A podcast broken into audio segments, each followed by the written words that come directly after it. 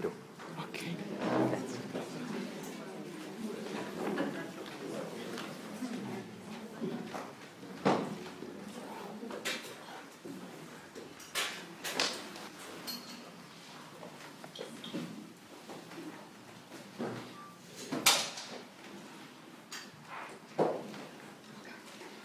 Stefano, è possibile spegnere il neo nel corridoio?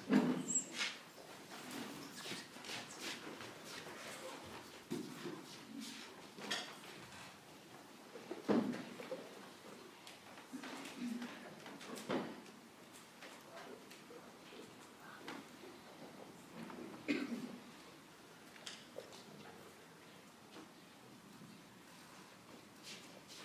Ora ottimo.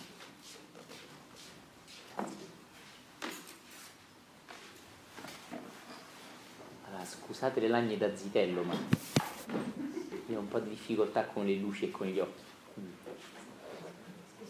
particolare le luci al neon e le luci tangenti mi danno molto fastidio, tangenti agli occhi.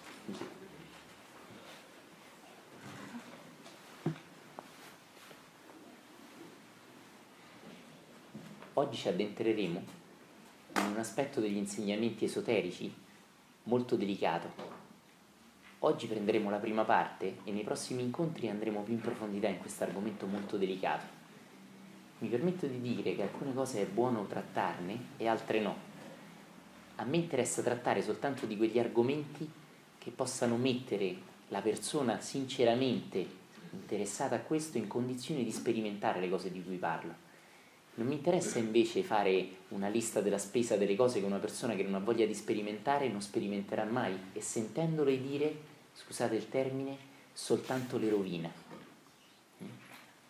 Quindi la cosa veramente importante è accendere un motore nelle persone che le metta in condizione di vivere esperienze spirituali. Quando questo motore è acceso, a questa persona non serve dire più niente se non sostenerla piano piano nei momenti di difficoltà nella vita, quando questo motore un pochino rallenta o magari perde colpi o ha bisogno di un tagliando. No? Ma per persone che non accendono mai il loro motore interiore, star seduti a sentire un sacco di cose alla moda, new age, particolari, non serve a niente. E io non, non parlo per questo tipo di persone. Penso invece che le persone che vogliono camminare da sé hanno bisogno di indicazioni diverse della persona che vuole star seduta e sentirsi sviscerare tutti gli argomenti esoterici e particolari semplicemente per un fatto di curiosità e non serve a niente questo. So anche che su un piano più sottile le persone che sono attirate da questo hanno un motivo di essere qua e dunque c'è un motivo per il quale ci troviamo qui.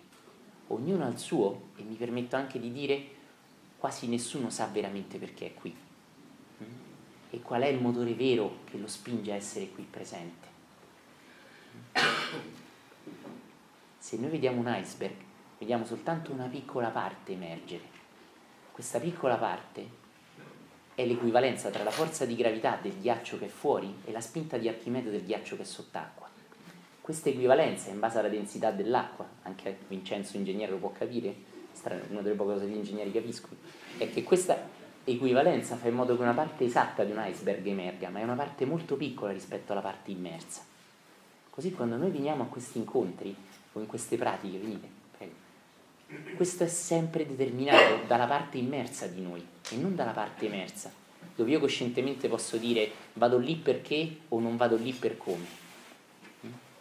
Il vado lì perché è soltanto una parte cosciente di una parte inconscia che invece mi dice vai lì perché. E che quindi io traduco voglia di andarci, ma in profondità non so perché. Tu dirai, iniziamo bene. Ho attaccato già sto pippone per i 5 minuti. In effetti, in effetti questa cosa è vera, ma è vera su un piano invisibile che noi non vediamo. Perché mi interessa parlare di queste cose? Perché mi interessa, diciamo così, perché ricevo ordini e su un piano un po' più basso mi interessa e credo che questi ordini di spiegare queste cose vengano perché le persone siano più consapevoli di che cosa accade dentro noi e quindi fuori di noi. Nel fine Ottocento e nei primi del Novecento c'è stata una branca molto interessante di occultismo e di esoterismo che ha preso molto molta forza. In quest'epoca ci sono stati non solo grandi artisti, ma anche grandi geni. lo stesso Einstein nei primi del Novecento, che è un grande genio della fisica, in realtà ha tirato fuori delle teorie importantissime, la teoria della relatività, che in realtà ha studiato nell'Ottocento, nel fine Ottocento. E l'accavallarsi dell'Ottocento e del Novecento è un'epoca molto forte. In quest'epoca si è molto rinforzata una corrente che si chiama occultista, che poi ha portato al grande Krishnamurti, l'ordine della stella che qualcuno di voi avrà sentito dire, poi si è sciolto e tutto il resto, che parlava di magnetismo personale. Io amo più usare i termini degli sciamani, gli sciamani veri, come dicevo sempre, non quelli con la piuma in testa che ti danno il diplomino quando arrivi a Machu Picchu o quando arrivi in Mongolia. Okay, quelli veri, quelli che attivano il potere interiore delle persone. Eh, questa è una cosa molto importante. Quindi uso più il termine potere, più degli sciamani che io amo, ma dovremmo usare il termine magnetismo a rigor di logica per chi segue gli insegnamenti occulti. Che cos'è la parola magnetismo? Non ne voglio parlare da, da fisico, ma voglio usare questo termine, farvi capire perché è stata usata la parola magnetismo. Perché il magnetismo è qualcosa che invisibilmente muove un ago magnetico. Quindi un ago magnetico è mosso da forze invisibili, quindi per esempio una bussola ma anche in un campo magnetico una bussola cambia orientamento, non indica più il nord, ma indica il campo magnetico più forte che lo attira. Eppure la forza è invisibile, ma ha un effetto visibile sulla materia. Ecco quindi perché il termine magnetismo, in questo senso, è molto bello. E quindi qualcosa che noi emaniamo e che ha un effetto tangibile su ciò che ci circonda. In che senso ciò che ci circonda? Ciò che ci accade ciò che noi nella nostra vita attiriamo e ciò che noi nella nostra vita polarizziamo orientandolo verso di noi. Proprio come l'ago di una bussola si orienta verso un campo magnetico, noi consapevolmente, o ahimè quasi per tutte le persone, spero anche per questo di essere utile nel parlare, inconsapevolmente, attiriamo gli eventi come l'ago di un campo di una bussola. Eventi di un certo tipo o eventi di un altro tipo. Che io lo sappia o no, io ho questo potere per fortuna, o grazie a delle leggi divine, poco conosciute alle persone, questo potere è nella gran parte delle persone molto molto debole. Sapete perché? Per autoconservazione della specie. Perché la gran parte delle persone userebbe questo potere per farsi male e per far male agli altri. In piccoli gradi questo potere sviluppato consciamente, in maniera di basso livello, è chiamata magia nera e vuol dire sviluppare delle capacità sempre di basso livello, perché capacità alte non ti vengono mai date dall'universo, ma sviluppare un po' di potere rispetto alle persone comuni per interesse personale. Quindi fare soldi, attirare uomini di potere, eh, donne di potere, donne belle, attirare una certa persona, influenzare l'amore tra due persone, fare in modo che quella persona sia incantata da me, eccetera, eccetera. Tutte queste manifestazioni ne dovremo poi rispondere in termini di karma personale, in base a quello che poi dovremo scontare e pagare, da morti o da vivi o in un'altra vita. Il grande Gesù diceva una cosa molto offensiva se volete sedervi qua anche c'è posto, se, se chi è fuori come volete voi. E diceva una cosa veramente terribile, non date le perle ai porci. Ricordate questa frase? Ciao Maria Pia, benvenuta. È una frase molto forte che non finisce lì e dice affinché essi, scivolandoci sopra, non vi si rigirino, non vi azzannino. Ricordate? Immagina un attimo questa scena. Un porcile cosparso di perle dove i maiali non riescono a camminare perché scivolano su ste cazzo di perle. E stanno lì e fanno mali mortacci, ma che... Io volevo la ghianda, volevo la fanga, volevo la cacchetta nella quale mi sguazzo e queste cose invece ci scivolo sopra. Quindi te mordo. Vedete? Un insegnamento molto profondo e quasi offensivo. In realtà sono sicuro che se ne vedessimo l'aspetto esoterico vedreste la meravigliosità di questi insegnamenti, di uno dei più grandi uomini che hanno mai messo piede sulla terra.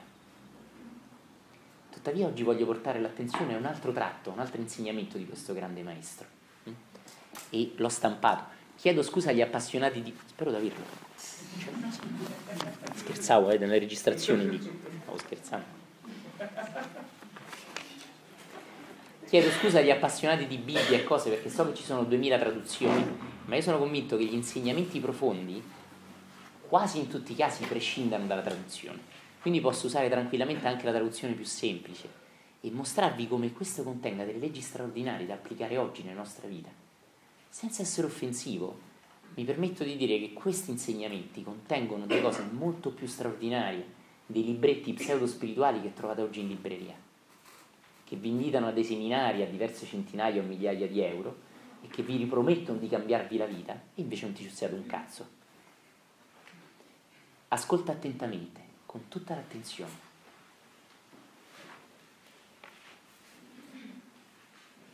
Il regno dei cieli è simile a un uomo che ha seminato del buon seme nel suo campo. Ma mentre tutti dormivano, venne il suo nemico e vi seminò zizzania in mezzo al grano e se ne andò di soppiatto. Quando poi la messe fiorì e fece frutto, ecco apparve anche la zizzania. Allora i servi andarono dal padrone di casa e gli dissero, padrone, non hai seminato del buon seme nel tuo campo? Da dove viene questa dunque la zizzania? Ed egli rispose loro, un nemico ha fatto questo e i servi gli dissero, vuoi dunque che andiamo a raccoglierla e a estirparla dal tuo campo? No, rispose il padrone, perché non succeda che cogliendo la zizzania, con essa sradichiate anche il grano.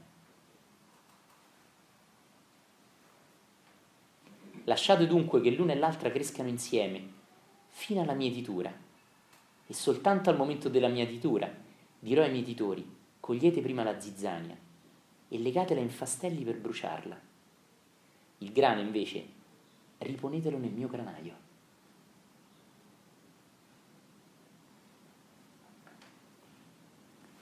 Lo rileggerò diverse volte questa sera. L'enfasi che voglio dare alla prima cosa di questo testo è la presenza del fuoco. Dunque la zizzania, o l'erbaccia, non è la zizzania di chi mette zizzania, no? A Roma si usa dire mettere zizzania tra due persone, quindi mettergli i mali pensieri no, tra loro. E anche questo non è un termine a caso, che fa riferimento esattamente alla zizzania di Gesù. È una malerba, è un'erba infestante. È anche quella che mette una cattiva energia tra me e la zizzania.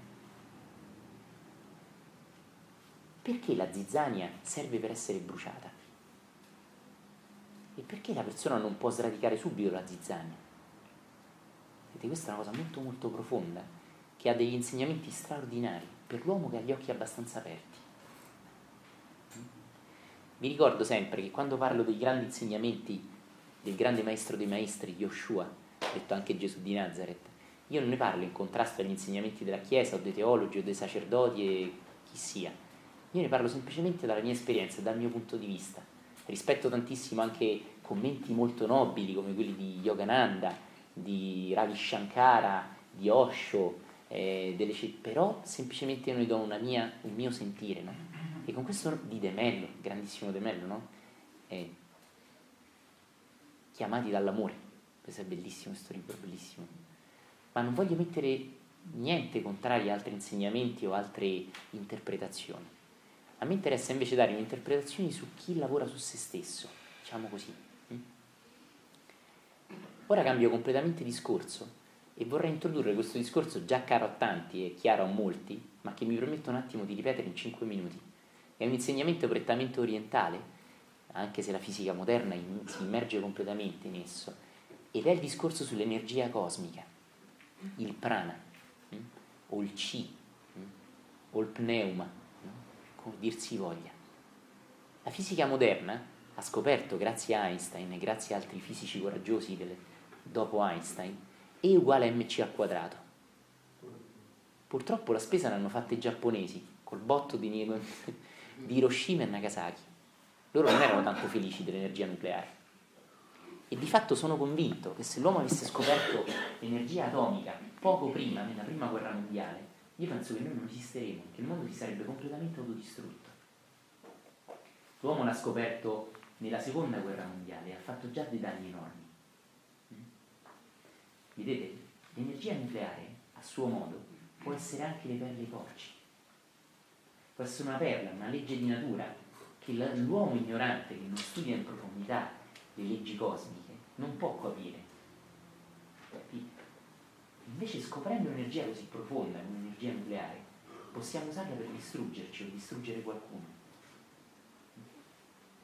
Vedremo che come l'energia nucleare, dentro di noi esistono esattamente delle stesse energie che aspettano di essere scoperte, ma che possono essere pericolose per chi non è pronto. Per chi non è pronto, la religione è una cozzaglia di moralità. Allo ciao. È una cozzaglia di moralità. Di fai questo e andrai in paradiso. Fai quest'altro e andrai all'inferno. Il male è contro il bene, il bene è contro il male. E questo è ciò che si legge nei grandi insegnamenti quando una persona non è profondamente pronta. Niente che attivi la persona e come già dicevo, possa andare a frequentare gli insegnamenti di un sacerdote per anni e anni e anni senza avere una trasformazione interiore reale, autentica. Perché? Perché l'insegnamento non è autentico, o forse perché non sono pronto io, è perché in realtà non sono io a essere pronto. E ecco perché certi esoteristi, certi grandi maestri hanno dato degli insegnamenti soltanto in modo che chi fosse pronto li leggesse in un modo e chi non fosse stato ancora pronto li leggesse in tutt'altro modo. O come semplicemente una cozzaglia di regoletti. Fai questo e siederà alla mia destra, fai quest'altro e siederà alla sinistra del diavolo, fai quest'altro e sarai arrostito sul fuoco dell'inferno, fai quest'altro e andrai in paradiso. La religione non è questa. Anche perché in questa visione il paradiso e l'inferno sono sempre dopo, non sono mai in presente. E quindi questa è la versione superficiale, non dovuta a una chiesa superficiale ma dovute a persone superficiali e a menti ottuse, prive di profondità.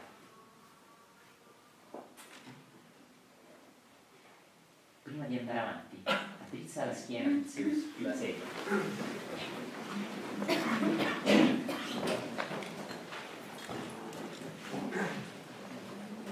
E chiudi gli occhi.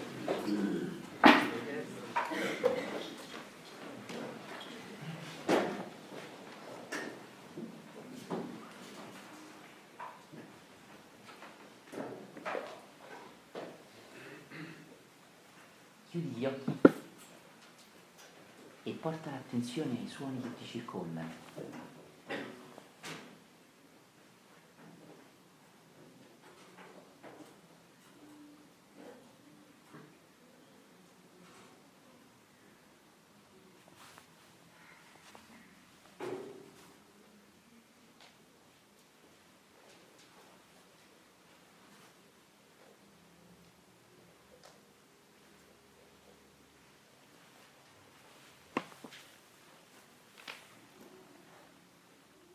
Accorgiti di un cane che abbaia.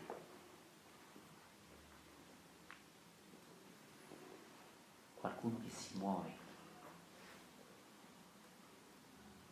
Il canto degli uccelli che annuncia la primavera.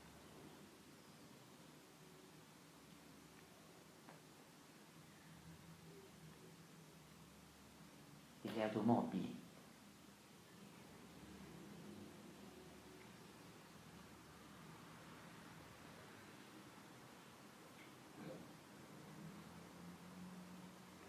soprattutto quella pace che sostiene tutto.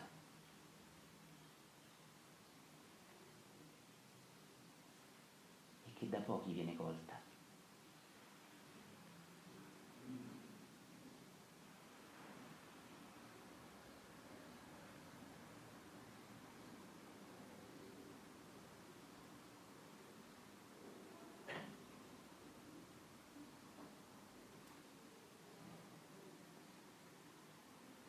Ascolta semplicemente.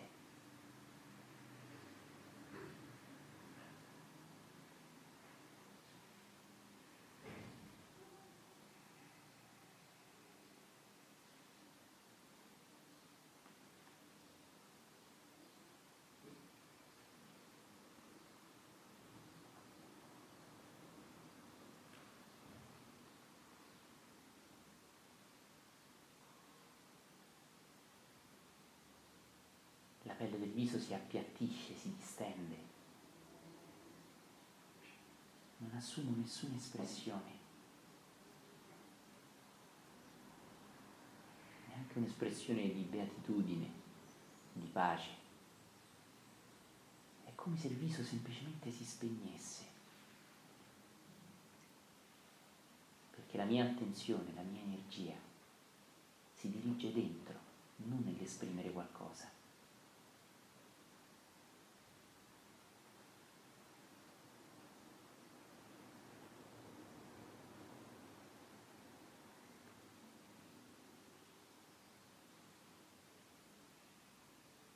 Quanto può essere più felice un merlo di una persona.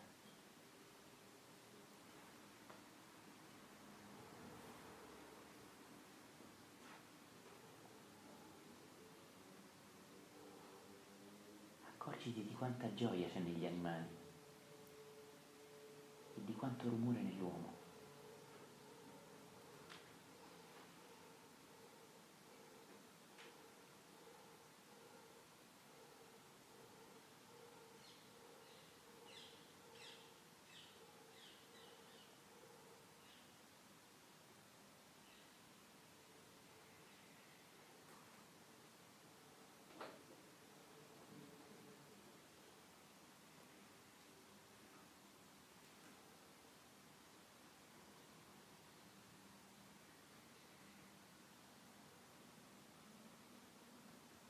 rallenta.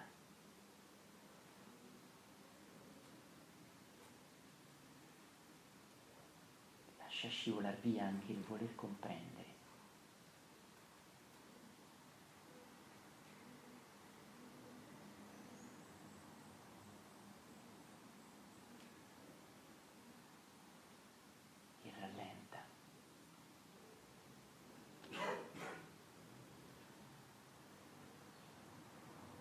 come se sprofondassi dentro la sedia.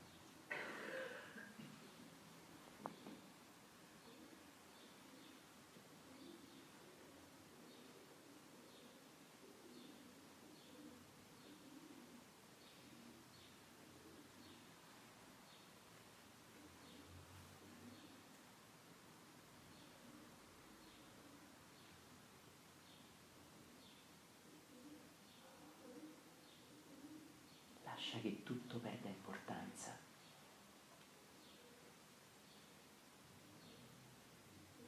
Non puoi lasciare andare qualcosa che consideri ancora importante, ricordalo.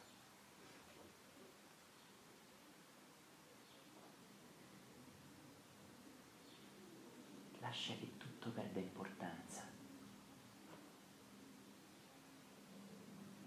E allora non dovrai neanche lasciare andare, accadrà da sé.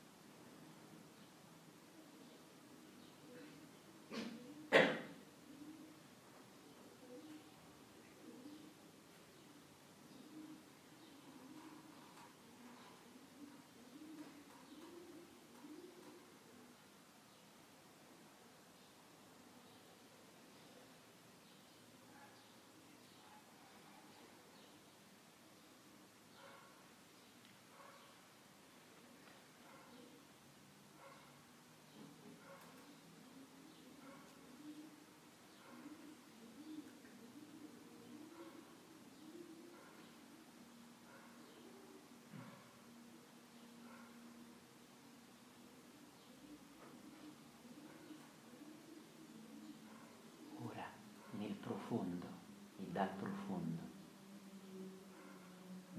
Benedici veramente tutte le persone presenti in questa sala, simpatiche, antipatiche o sconosciute che siano.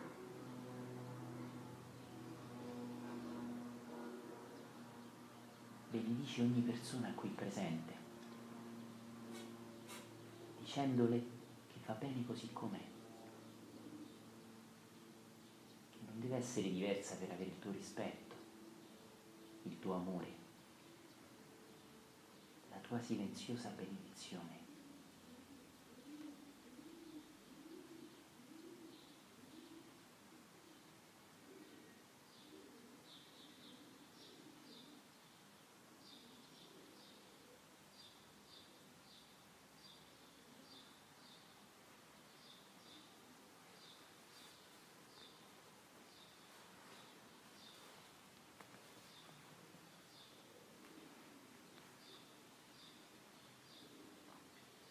Quindi estendi questa benedizione agli uccelli che cantano qui fuori,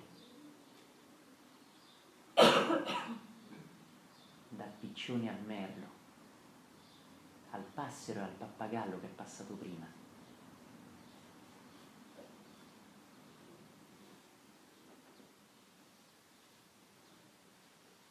Sanno ricordarci quanto la vita può essere bella pur senza avere niente.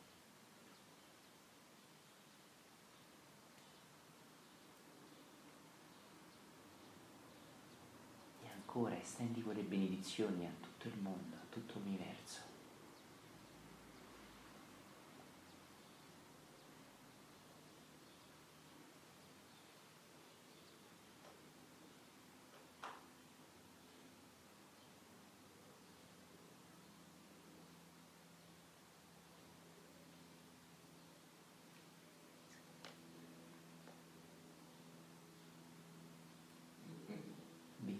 tutto e tutti, veramente nel profondo.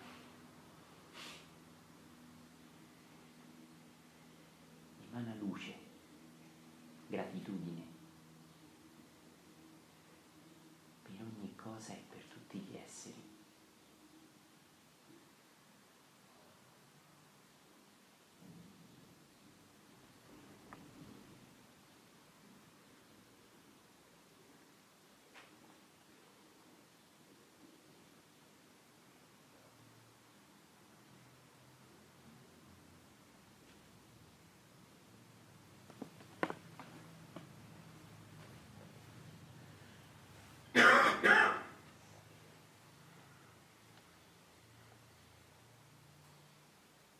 E lentamente torniamo.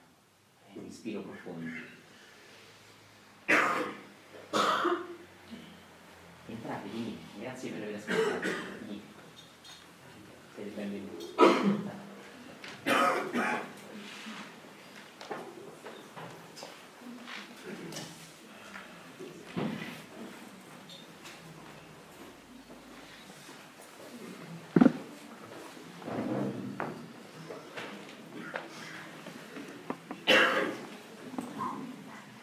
Questa energia che non che avvolge tutto, ma che tutto è, che è emanata da un sasso, che ha delle particelle in movimento che generano un campo elettromagnetico anche intorno a un sasso, ma che è molto più raffinata in una pianta, ancor più in un animale, ancor più in un uomo.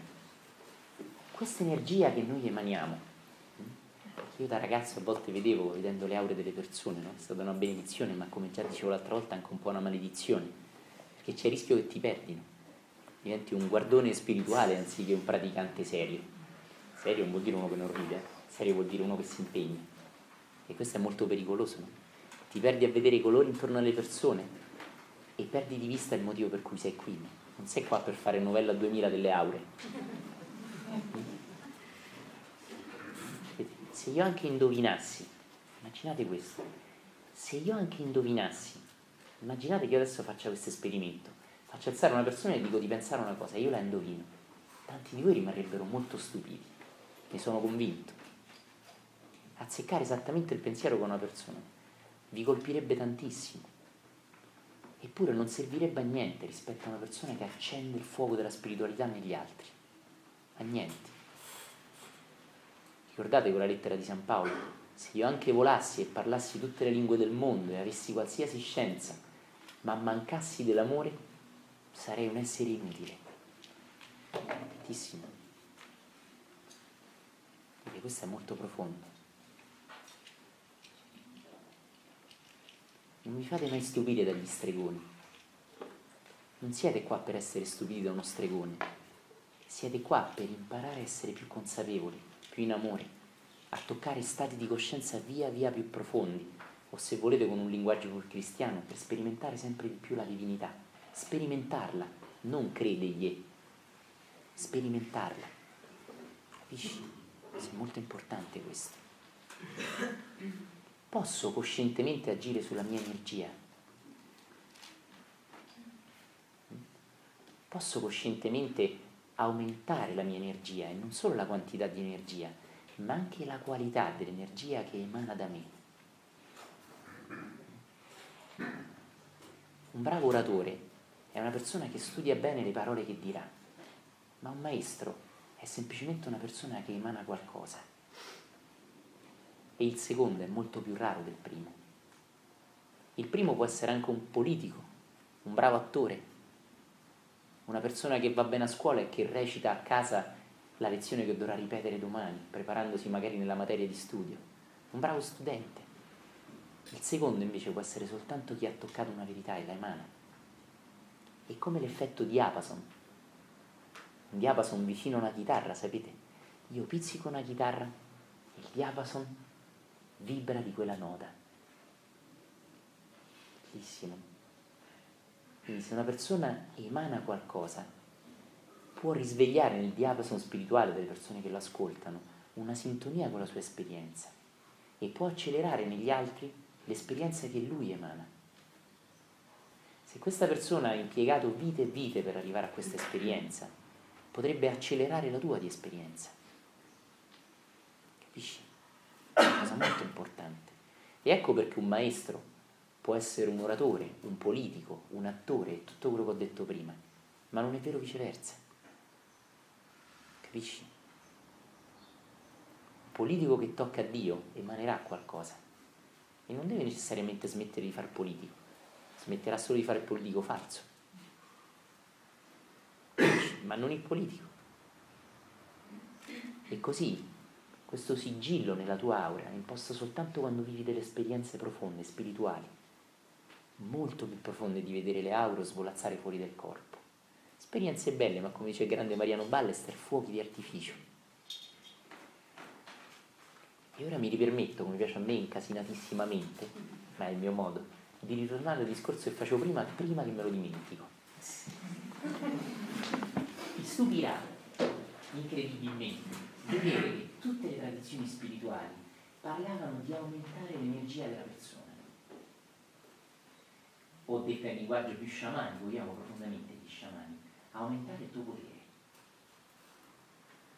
Questa è una cosa molto forte, perché vedete, se io do un assassino una mazza fionda, quello farà male a qualcuno, ma se io do un missile, quello farà più male a qualcuno. Segui? Ma è anche vero che già che non si tratta di qualcosa che una persona dà a te, il tuo il processo stesso di elevazione ti purifica e ti pulisce. Ricorda questa legge tu ricevi sempre l'energia che sei pronta ad avere, anche adesso. Ma allora dire tu, faccio un passo avanti, mi ci prendi in giro, perché hai appena detto di poter, io posso lavorare su di me per aumentare l'energia che io ricevo. Sì, ma io non ho detto che puoi girare il trimmer, il potenziometro, e aumentare improvvisamente la tua energia. E ti stupirà sapere per aumentare la tua energia devi semplicemente aumentare il tuo essere pronto. E allora la tua energia aumenta da sé.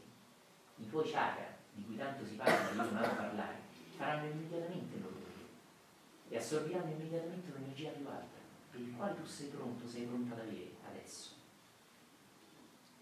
Questa cosa è racchiusa nei geroglifici egiziani. Bellissimo. Pensate, delle verità esoteriche usate per fare la maglietta del turista delle piramidi o il quadretto da riportare dal Cairo e da prendere in Saturno non c'è niente di male ma non è tutto qui. Oppure Zoroastro il cui simbolo stesso è una fiamma, un fuoco acceso. Il grande Nietzsche l'ha chiamato Zarathustra si chiama Zoroastro sul monte Faloria vi stupirà sapere che alla base della seggiovia del Monte Faloia, il bigliettario di quello che fa lo ski pass è un terribilaccio lavorato in filosofia su Nietzsche.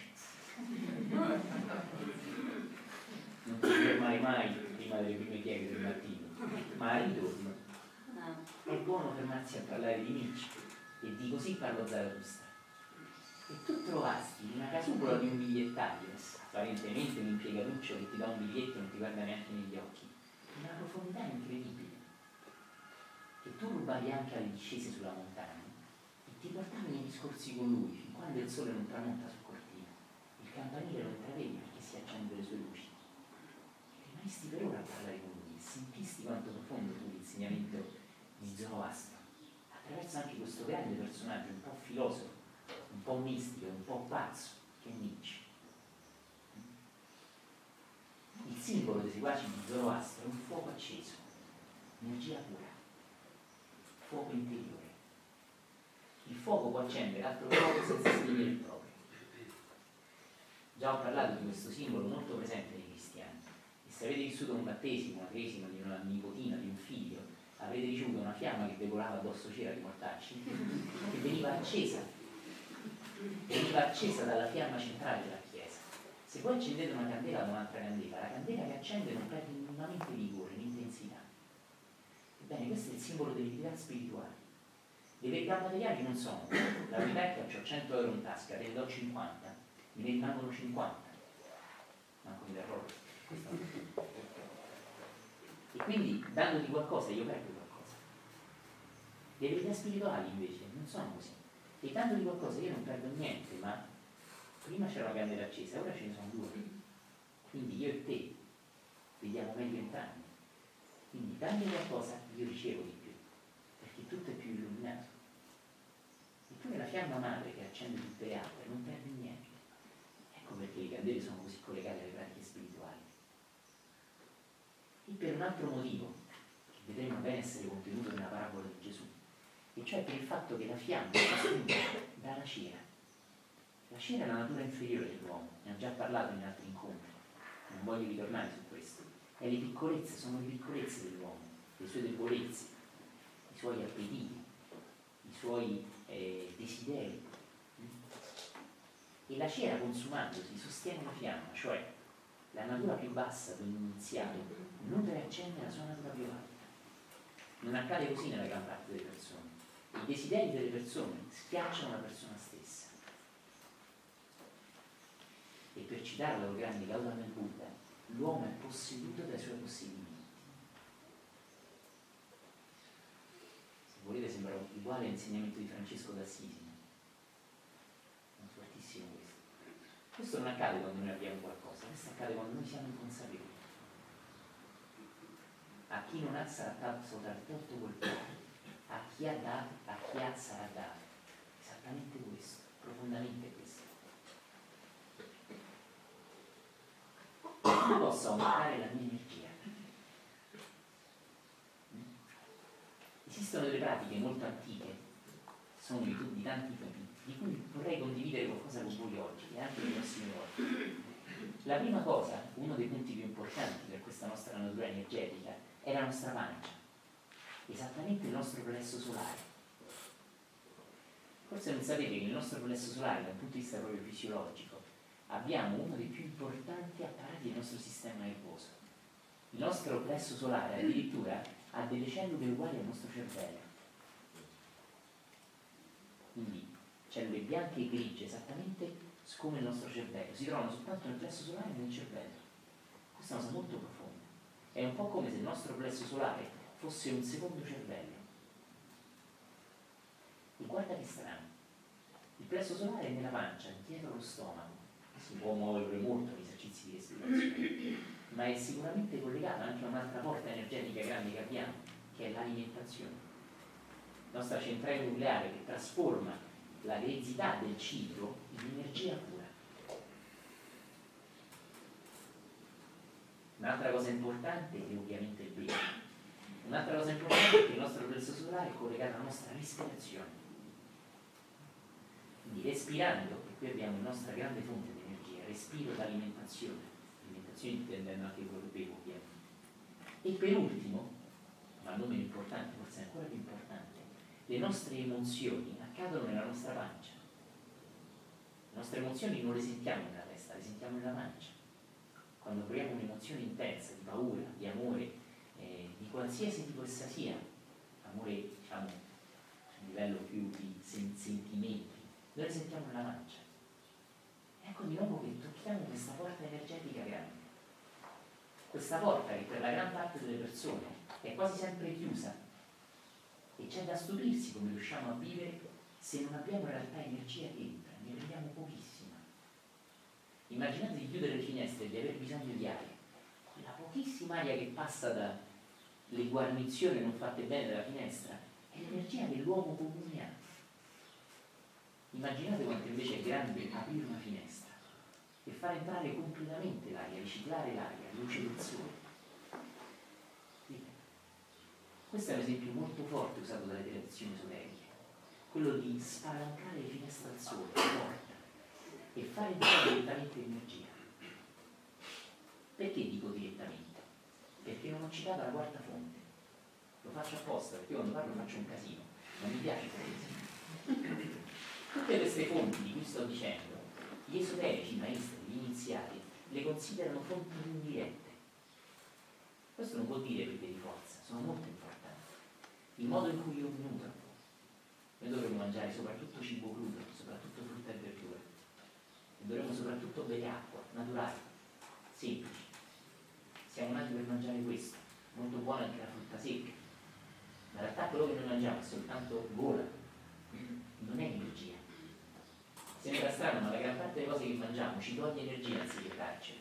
E alla lunga ingolfa le nostre vite e creano malattie non vorrei parlare dell'alimentazione. Yogananda ha scritto un libro molto bello, si chiama Alimentazione Yoga, un libro molto profondo. La seconda via, forse anche la prima dovrei dire, indiretta, è il respiro. Perché indiretta se il respiro è così diretto per tutti? Perché si tratta di respiro consapevole. Se io invece respiro inconsapevolmente, io non assorbo energia dal respiro, l'assorbo soltanto in bassa parte, bassi livelli livelli che hanno a che fare con l'aria che entra dall'interstizio della finestra, non ancora spalanco la finestra. La terza via, indiretta, è l'uso dei pensieri e delle emozioni.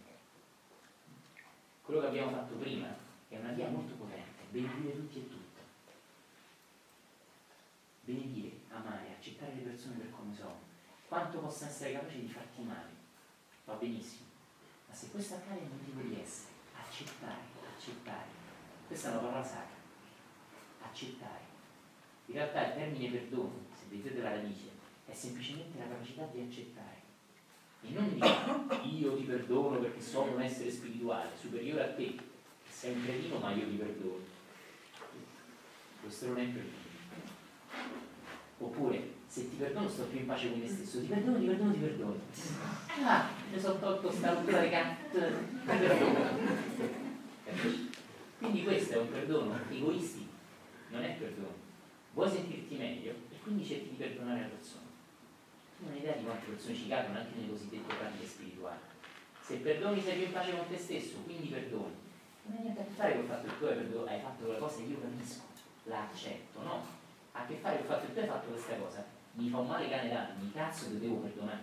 E questo non è un perdono, questo è solo interesse personale so che qualcuno qua nel corso prematrimoniale hanno sentito dire altre cose, ma parlate con i vostri occhi e con il vostro cuore. Non è importante questo. Cosa senti tu, Verna? È perdono, se io meno male che ti perdono, adesso sono in pace con me stesso. Non è perdono, è interesse personale. Capisci? Un passinare, un sacerdote muoiono si trovano improvvisamente davanti a San Pietro. Il sacerdote sta là che si aspetta, eh, ho parlato un sacco di te, di Dio, di San Pietro, io so tutto te più di te. Dove sta la stanza mia? Mi spiace, qua, qua non c'è posto per te. Qua non c'è posto per me, sono un sacerdote. Bisogna entrare dal tassino. Venga, venga, l'aspettavamo, venga, venga, venga.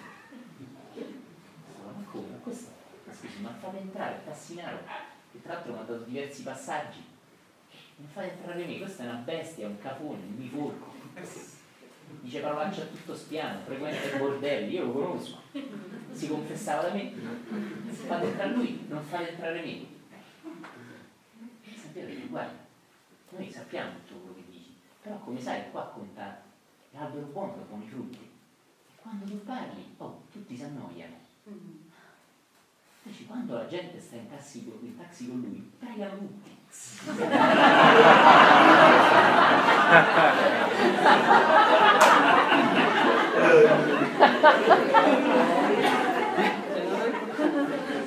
Esattamente questo, capisci?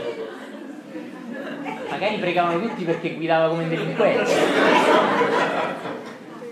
Però, vedi, è questo che ci leva, capisci? E così quando io ti perdono perché così sto meglio, tu non sei importante.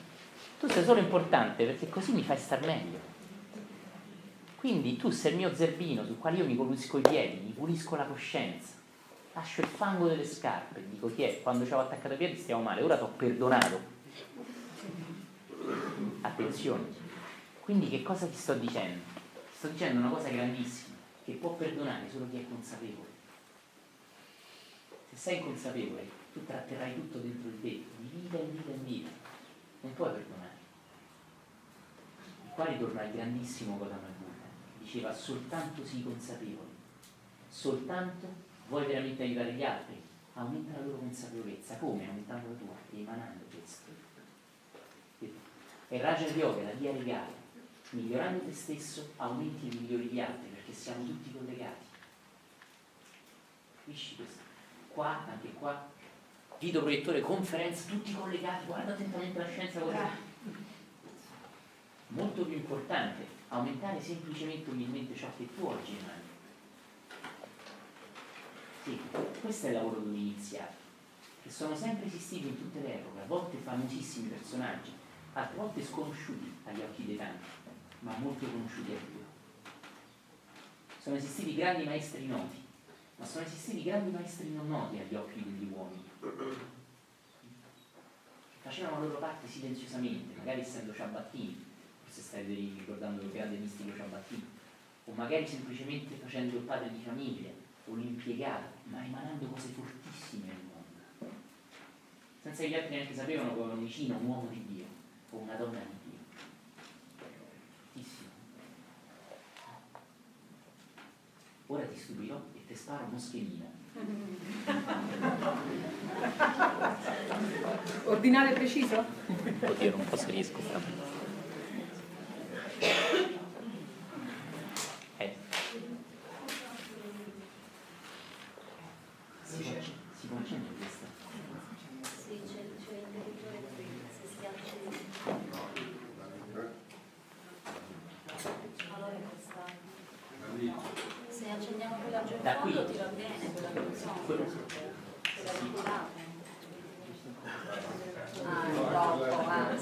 Accendetela e la spegniamo tra un attimo. Ecco. Si vede? Allora si vede quello che ho scritto? No.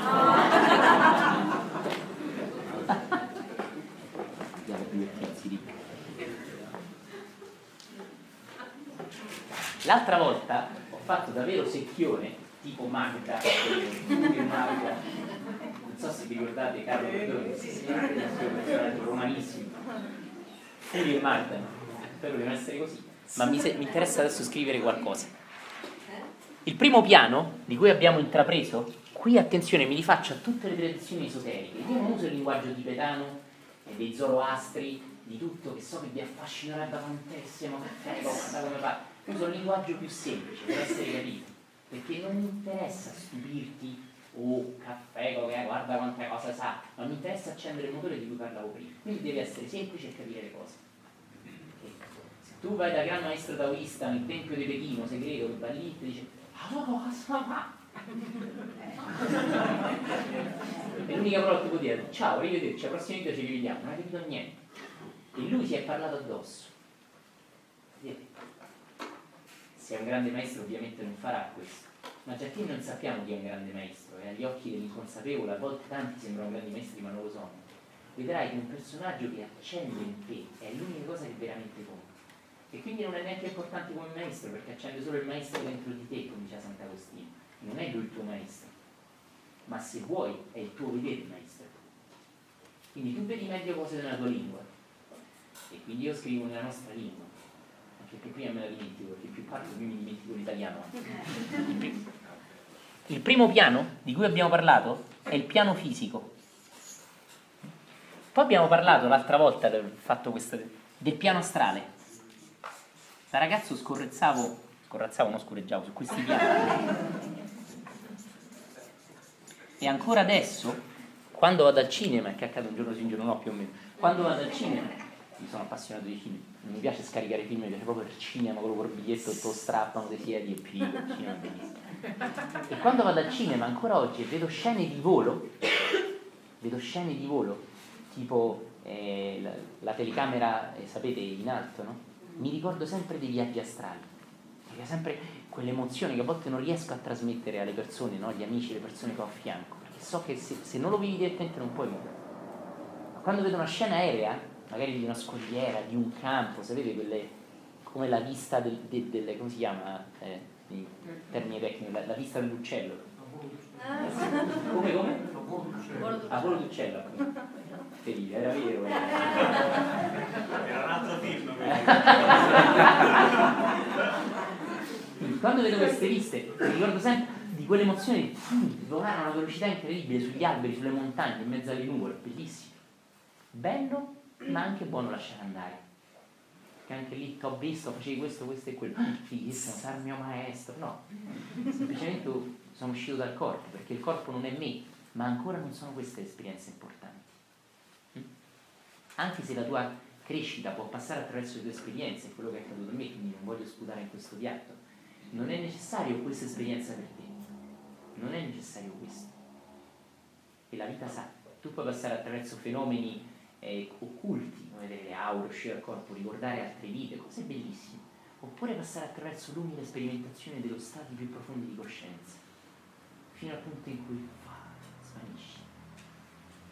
Questo è veramente ciò che conta. Se questo potevi fare attraverso poteri paranormali e cose tipo altro grande, Alberto Sordi, sono un fenomeno paranormale, mette incinta tutte guardando, devi mantenere 18 figli, lascia perdere. E questo ben venga, ma anche non è necessario poteri particolari. Cito un grandissimo maestro che amo profondamente, Ramana Maharshi. Ramana Maharshi tu lo vedi come fa troppo, un bidello. Lo vedi? Sta lì un po'.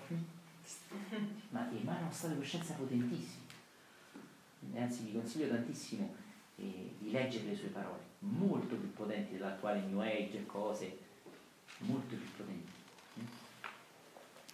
L'altro piano di cui anche ho parlato è il piano mentale. Attenzione, perché oggi vorrei vedere tutto questo da un altro punto di vista. E abbiamo visto come questo sia il piano basso, cosiddetto della personalità. Quindi fisicità, emozioni, anche se in questo spazio emozionale io posso muovermi, uscire addirittura dal corpo nel piano astrale, e pensieri. Vedete, anche sul piano mentale un pensiero è qualcosa di molto elevato. Noi quasi mai pensiamo, noi abbiamo soltanto una mente che borbotta. Pensare vuol dire creare. Un ingegnere, Vincenzo ogni tanto ti voglio bene, lo sai, un ingegnere, gli ingegneri che sono qua, tra fisici e ingegneri, come tra cani e gatti, quindi non ve la prendete un ingegnere sa bene l'importanza dell'ingegno. Un ingegnere sa bene quando abbiamo un pensiero chiaro che cosa può fare. Questa casa è stata prima un pensiero. E così questa camicia. Così il tuo corpo. Un pensiero di chi?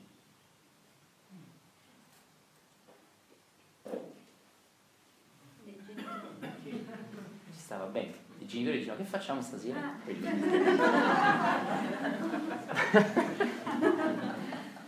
Attenzione,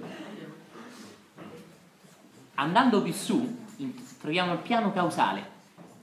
Anche qua in tibetano il linguaggio è bellissimo, io non lo so ripetere.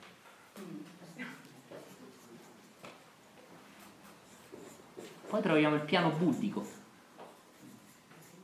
Lo so che andrebbe scritto con l'H, ma io lo scrivo così. E infine troviamo il piano atmico. sarebbe più su dell'altro.